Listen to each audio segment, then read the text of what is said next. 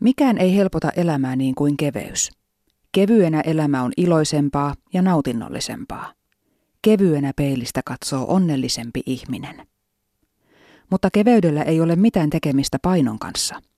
Keveys liittyy asenteeseen ja ajatusmaailmaan. Keveys ei tarkoita asioiden lyömistä leikiksi.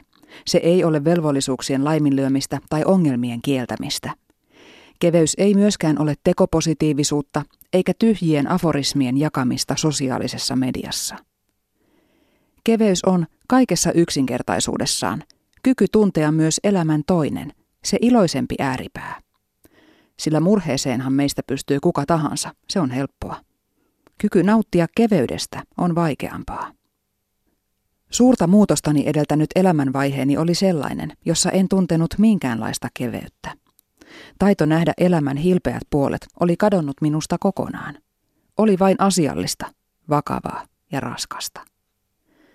Kun vähitellen aloin tehdä matkaani kohti parempaa vointia, aloin myös löytää keveyttä. Tiedostin, että olin kokenut oikeasti tosi vaikeita asioita. Ylikuormittunutta tai surun alle hautautunutta ihmistä ei naurata. Mutta melkein heti perään tiedostin, että kuormittuneena olin omaksunut vaarallisen taipumuksen nähdä kaikki asiat jo valmiiksi negatiivisessa valossa.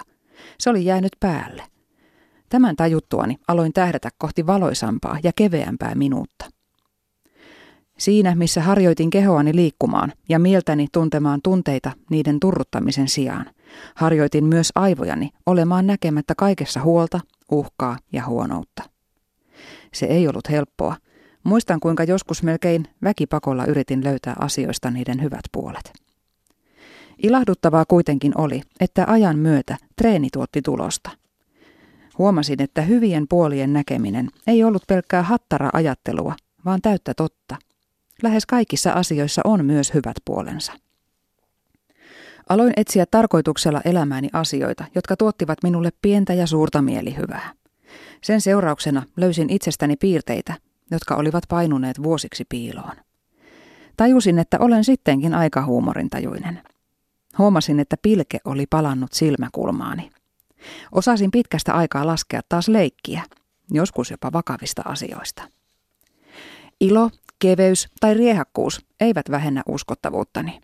Ja vaikka vähentäisivätkin, en ikinä haluaisi palata siihen synkkään totisuuteen, jonka vallassa ennen olin. Huumori ja vakavuus eivät sulje toisiaan pois, vaan ovat saman janan kaksi ääripäätä. On ilo kyetä toimimaan molemmissa päissä.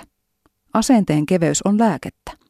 Sen päivittäinen nauttiminen lisää elämänhalua merkittävästi.